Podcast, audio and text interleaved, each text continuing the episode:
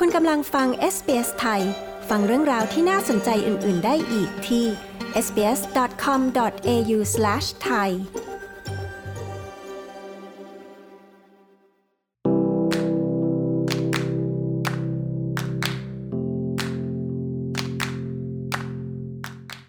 คุณผู้ฟังครับช่วงสัมภาษณ์ช่วงนี้ SBS ไทยจะพาคุณผู้ฟังที่เป็นเจ้าของธุรกิจนะครับ โดยเฉพาะเจ้าของธุรกิจในรัฐนิวเซาท์เวลส์นะครับ ไปรู้จักกับโครงการที่มีชื่อว่าโครงการ Bin Trim นะครับ โครงการดีๆ นี้เป็นเรื่องของการจัดการขยะนะครับ ที่จะมาช่วยเหลือให้ภาคธุรกิจนะครับ ลดปริมาณการสร้างขยะให้น้อยลง รวมถึงเป็นการแยกขยะที่สามารถนำกลับมาใช้ใหม่ได้นะครับนำมารีไซเคิลเพื่อนำมาใช้ได้อีกครั้ง ซึ่งนอกจากจะช่วยให้คุณผู้ฟังที่เป็นเจ้าของธุรกิจประหยัดค่าใช้จ่ายในการจัดการขยะที่มีในแต่ละวันแล้วนะครับ ยังเป็นการปลูกจิตสำนึกในการรักษาสิ่งแวดล้อมอีกด้วยเช่นกันนะครับ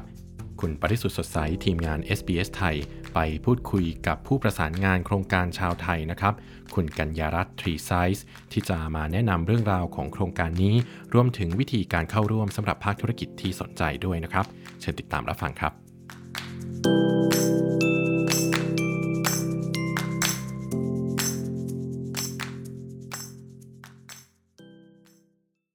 คุณผู้ฟังคะขณะนี้นะคะ คุณกัญญารัตน์ทรีไซส์นะคะ วันนี้คุยกับเราผ่านทางออนไลน์นะคะ สวัสดีค่ะ คุณกัญญารัตน์คะสวัสดีค่ะ คุณปริสุทธิ์คะแล้ววันนี้คุณกัญญารัตน์จะมาคุยกับเราเนี่ยนะคะ ก็มีโครงการที่น่าสนใจ เรียกว่าโครงการ Bin Trim นะคะ อยากจะให้เล่าความเป็นมาของโครงการนี้หน่อยคะ่ะว่ามีจุดมุ่งหมายยังไงคะ อ๋อโครงการ Bin Trim นี้นะคะ เป็นโครงการที่อยากจะให้คนลดการทิ้งขยะ แล้วก็ไปเพิ่มพูนการรีไซเคิลหรือการจัดแยกเอาไปแปรรูปกับนำมาใช้ใช้อีกได้ที่เราเรียกว่ารีไซเคิลนะคะเพราะเขาเชื่อว่าในรัฐนิวเซาท์เวลส์เนี่ยฮะส่งขยะลงไปทิ้งในบ่อถมขยะมากกว่าปีละสองล้านตัน แล้วก็เจ็ดสิบเปอร์เซ็นต์ของขยะนั้นยังสามารถจะกลับมาใช้ซ้ำ หรือว่าจะมาจัดแยกไปแปรรูปกลับมาหรือรีไซเคิลมาใช้ได้อีกนะคะถ้าอย่างนั้นถ้าเกิดว่าเอาขยะที่เอาไปปล่อยลงอยู่ในบ่อถมนี่มันให้ลดน้อยลงนี่ก็จะทำให้ทุกคนเนี่ยได้ประโยชน์กันทั้งหมดเลย ไม่ว่าจะทางด้านเศรษฐกิจหรือสิ่งแวดล้อมโครงการนี้นะคะเป็นการรีไซเคิลให้กับพวกธุรกิจ ซึ่งมีขนาดใหญ่ที่สุดของโครงการเดียวกันในประเทศออสเตรเลียเลยนะคะ เขาก็จะมีคำขวัญของโครงการว่าทิ้งขยะให้น้อยลง เพิ่มรีไซเคิลให้มากขึ้นนะคะ ซึ่งทางโครงการนี้ได้รับทุนสนับสนุนจากองค์กรการคุ้มครองสิ่งแวดล้อมแห่งรัฐ New South Wales หรือที่เราเรียกว่า New South Wales Environment Protection Authority นะคะหรือเรียกย่อๆว่า EPA ซึ่งเขาก็ได้ช่วยว่า เออตั้งแต่คนเข้าโครงการนี้มานะคะ ก็ปรากฏว่าการ เดินทางของขยะนี่นะคะ มันไม่ไปลงอยู่ในที่ถมขยะมากเท่าเดิม เพราะว่าก็จะไปเพิ่มให้มีการรีไซเคิลได้มากขึ้น ธุรกิจที่เข้าร่วมโครงการนี้นะ ตั้งแต่ปี 2015 นี่มีถึง 30,000 กว่ารายแล้วค่ะ ทีนี้โครงการบินทริมนี่นะคะก็มุ่งเข้าถึงพวกชุมชนหลักภาษาและวัฒนธรรมใน New South Wales ด้วยใช่ไหมคะ ทีนี้ทางคณะมนตรีชุมชนชาติพันธุ์แห่ง New South Wales นี่มีบทบาทในโครงการนี้ยังไงบ้างคะคณะมนตรีชุมชนชาติพันธุ์แห่งรัฐ New South Wales หรือที่เรียกว่า Ethnic Communities Council of New South Wales หรือเรียกย่อๆว่า ECC New South Wales นี่นะคะเขาเป็นองค์กรหนึ่งที่ได้ รับทุนสนับสนุนมาจากองค์กรการคุ้มครองสิ่งแวดล้อมแห่งรัฐนิวเซาท์เวลส์ซึ่งเขาได้รับทุนเพื่อที่จะมาให้คำปรึกษาและให้ความช่วยเหลือสนับสนุนฟรี ให้กับหน่วยงานต่างๆ รวมทั้งธุรกิจส่วนตัวของกลุ่มความหลากหลายด้านภาษาและวัฒนธรรม ซึ่งเราเรียกว่าคาวอันนี้นะคะเขาได้มาเป็นสามปีแล้วค่ะ ปีนี้เนี่ยปรากฏว่าเป็นปีนี้เป็นครั้งที่สี่ ในรอบที่หนึ่งที่สองที่สามหน่วยงานนี้ที่ได้รับทุนมาบริหารนะคะเขาทำได้ประสบความสำเร็จมาก ธุรกิจต่างๆ ในชุมชนของเรานี่เข้าถึงยากมากเขาเรียกว่าเป็นกลุ่มที่เข้าถึงได้ยากมาก ปรากฏว่าเขาออกไป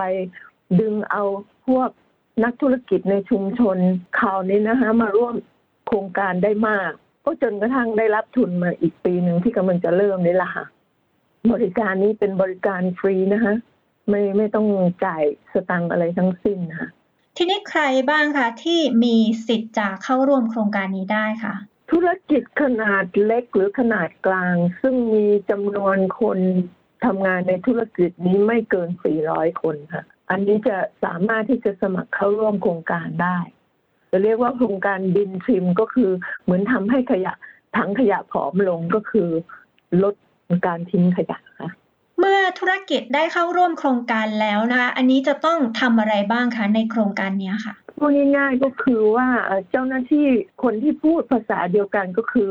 ถ้าเป็นกลุ่มของเราก็คือ เจ้าหน้าที่ที่พูดภาษาไทยคือตัวดิฉันนี่ค่ะ ก็จะไปทำการประเมินขยะของธุรกิจนั้นให้ฟรี ในตอนที่ไปทำการประเมินขยะนี่ฮะเราก็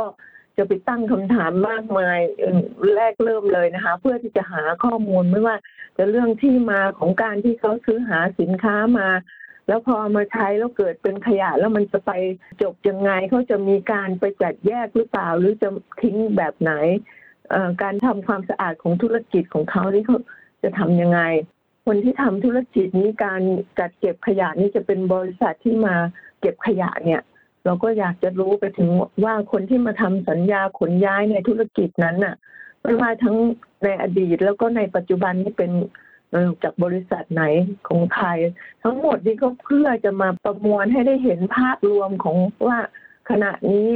ในปัจจุบันนี้ธุรกิจนี้ทำการจัดการขยะยังไงอยู่ แล้วเสร็จแล้วเราก็พอเราไปประเมินนี่ไปตั้งคำถามเรานี้ไปตรวจดูนะคะ ก็จะได้ภาพรวมว่า เออ เราจะมาวางแผนว่าจะมาจัดการขยะมาวิเคราะห์ยังไง แล้วเพื่อที่จะมาทำแผนปฏิบัติหรือเสนอกลวิธีเพื่อจะเข้าไปลงมือทำอีกทีหนึ่งให้มันเหมาะสมยิ่งขึ้น แล้วก็เป็นเฉพาะของรายนั้นโดยเฉพาะค่ะแต่ละที่แต่ละแห่งจะไม่เหมือนกันฮะเพราะทำแผนนี้ก็เฉพาะของแต่ละราย มันก็ต้องขึ้นอยู่กับว่าเออประเภทของธุรกิจนั้น เป็นประเภทอะไรที่เขาทิ้งขยะของเขาที่มาที่ไปของขยะของแต่ละรายนี้เป็นยังไงนะคะเพื่อจะหาวิธีจะหลีกเลี่ยงการที่จะทิ้งขยะของเขาในอนาคตแล้วมาตรการนี้ก็คือเหมือนกับว่าเป็นสิ่งที่ทำได้ง่าย ๆ แต่อาจจะมีการมองข้ามไปบ้าง ใช่ไหมคะ คุณกัญญรัตน์อธิบายนิดนึงสิคะการที่เเราจะไปแนะนำนี่จะไปเสนอวิธีที่จะแก้ไขนี่นะคะ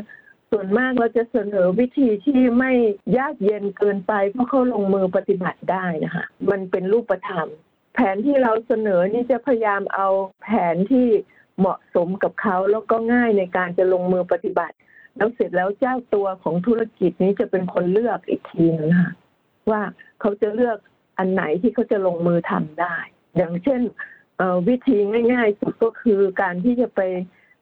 ป้ายอะไรอย่างนี้นะคะ เพื่อที่บอกให้ชัดเจนขึ้นเพราะป้ายนี้ก็จะมีรูปให้เห็นชัด พอไปแปะป้ายนี้มันมันเหมือนว่ามันเปลี่ยนไปเลยนะคะ มันเหมือนกับว่ามันมีการลงมือปฏิบัติเห็นได้ชัดขึ้นมาเลยแล้วทีนี้ธุรกิจเนี่ยนะคะ จะต้องมีการซื้ออุปกรณ์อะไรเพิ่มไหมคะในการที่จะกำจัดขยะให้มันน้อยลงเนี่ยค่ะ ในกรณีที่หากว่าเขาต้องการจะซื้ออุปกรณ์ต่างๆ อย่างเช่นเครื่องไปอัดบีบกระดาษให้มันแบบแน่นเข้าแล้วจากที่มันเป็นบวมๆให้มันอัดลงไป หรือว่าจะไปมัดห่อเป็นทีพอ ถ้าเป็นอุปกรณ์พวกเหล่านั้นน่ะ ถ้าเขาต้องการนะคะถ้าจะซื้อโดยอุปกรณ์ที่จะจัดซื้อนี่อย่างน้อยๆไม่ควรจะราคาต้นทุนไม่ควรจะต่ำกว่าสองพันเพราะถ้าจากสองพันขึ้นไปนี่ ทางเราซึ่งเป็นผู้ประเมินขยะนี้นะสามารถจะช่วยสมัครที่จะไปขอเงินกองทุนอุดหนุนในโครงการบินทริม อันนี้จาก EPA นี่มาช่วยได้ถึง 50เปอร์เซ็นถ้าซื้อของ 2,000 เหรียญนี่ก็จะช่วยลดได้ 1,000 เหรียญนะคะ แต่ว่าการช่วยนี้ต้องไม่เกิน 50,000 เหรียญค่ะ บางทีธุรกิจที่เราไปช่วยนี่ขนาดเล็กมาก การจะซื้ออะไรในราคาหนึ่งสองพันเหรียญนี่มันเป็นเรื่อง ที่มันเกินความจำเป็น ในกรณีนี้ก็อาจจะเป็นได้ว่าอย่างธุรกิจอันนั้นเนี่ยมีหลายสาขาอย่างนี้ใช่ไหมคะมีสี่สาขานี้ ถ้าเกิดจะซื้อสองพันเหรียญก็โดยประมาณว่าสาขาละห้าร้อยเหรียญหรืออะไรอย่างนี้ไงฮะเพราะอย่างนั้นแล้วเราก็พอจัดซื้อสี่สี่ที่เลย ก็ได้เป็นสองพันเหรียญเราก็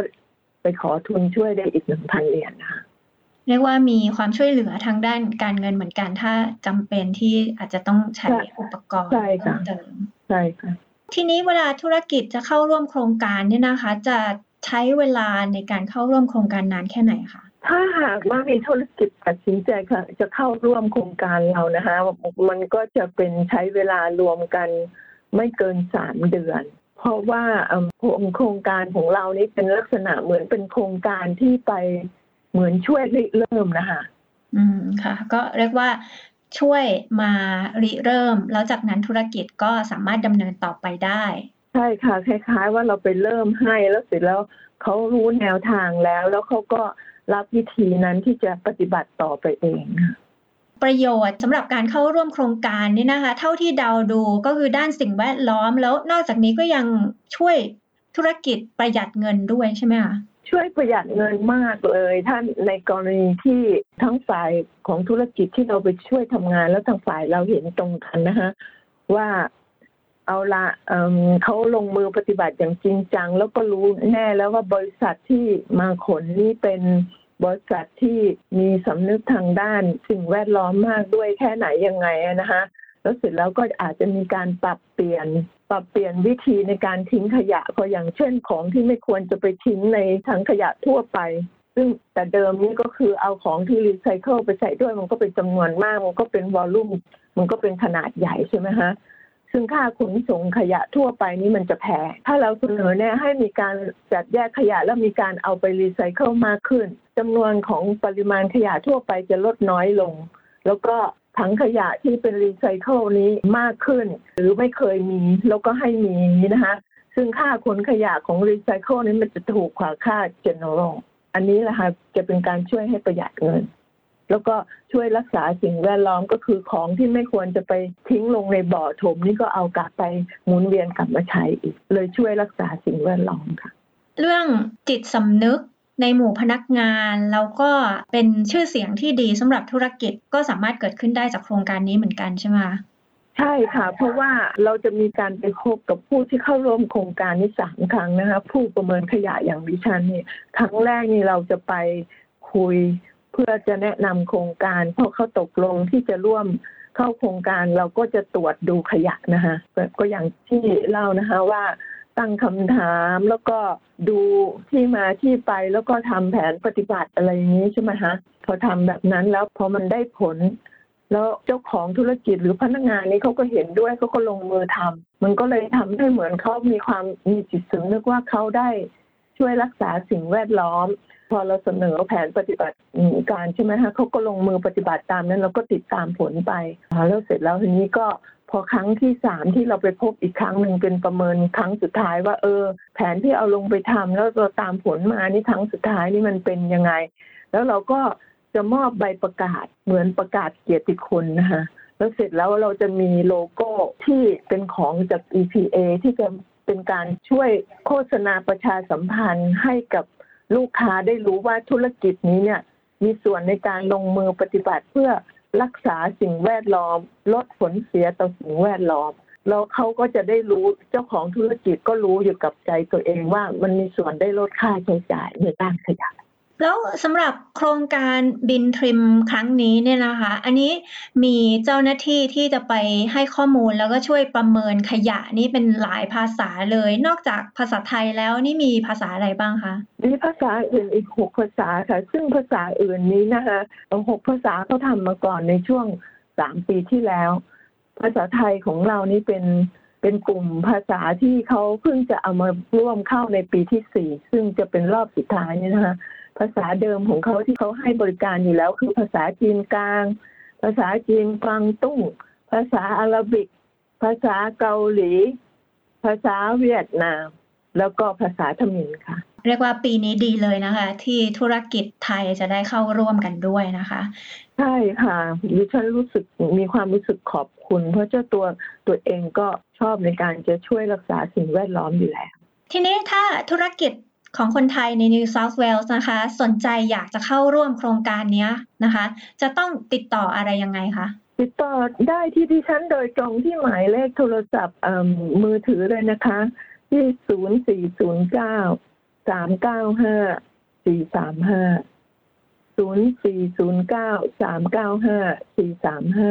ขอบอกชื่ออีกครั้งนะคะ กัญญรัตน์ชื่อสาย หรือจะใช้อีเมลก็ได้ค่ะ ก็สะดวก เดี๋ยวทาง SBS ไทยก็จะมีอีเมลคุณกัญญารัตน์ให้ในเว็บไซต์ของเรานะคะ ในพอดแคสต์นี้นะคะ แต่ที่สำคัญก็คือจำชื่อโครงการไว้ให้แม่นเลยใช่ไหมคะบินทริมใช่ไหมคะย้ำอีกครั้งหนึ่งบินทริมค่ะ บินทริม โครงการถังขยะพร้อมค่ะ สุดท้ายนะคะ คุณกัญญรัตน์อยากจะฝากอะไรถึงเจ้าของธุรกิจต่างๆไหมคะ เกี่ยวกับโครงการหรือว่าเกี่ยวกับเรื่องสิ่งแวดล้อมนะคะค่ะอยากจะฝากถึงเจ้าของธุรกิจทั้งหลายว่า ตอนที่เข้าร่วมโครงการนี้มันมองดูเหมือนอย่างกับเพิ่มงานขึ้น แล้วก็ยังไม่ชินก็คิดว่ามันก็จะทำยากหรืออะไรนะคะ แต่ถ้าหากว่าเข้าร่วมโครงการเรา แล้วก็เราไปประเมินแล้วตั้งคำถามแล้วเสนอวิธีปฏิบัติการ ถ้าลงมือทำตอนแรก ๆแล้ว พอถัดไปชินแล้วมันก็จะกลายเป็นว่าไม่ได้เสียเวลามากมาย แต่มันให้ผลมหาศาลต่อสิ่งแวดล้อมอากาศที่เราหายใจเข้าไปนี้ หรือว่าภูมิอากาศที่มันแปรปรวนนี้เราก็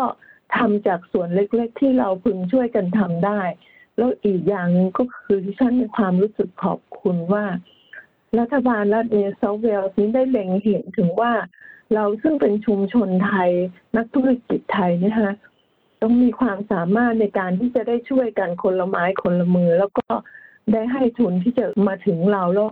เราก็น่าที่จะได้ช่วยกันมีโอกาสในการที่จะใช้ประโยชน์จากทุนนี้เพื่อมาร่วมมือกันรักษาสิ่งแวดล้อมสำหรับวันนี้ขอบคุณมากนะคะ คุณกัญญารัตน์ทรีไซส์นะคะ ที่คุยกับ SBS ไทยค่ะ ขอบคุณค่ะ คุณปริสุทธิ์ค่ะ กดไลค์แชร์ และแสดงความเห็นไป follow SBS ไทยทาง Facebook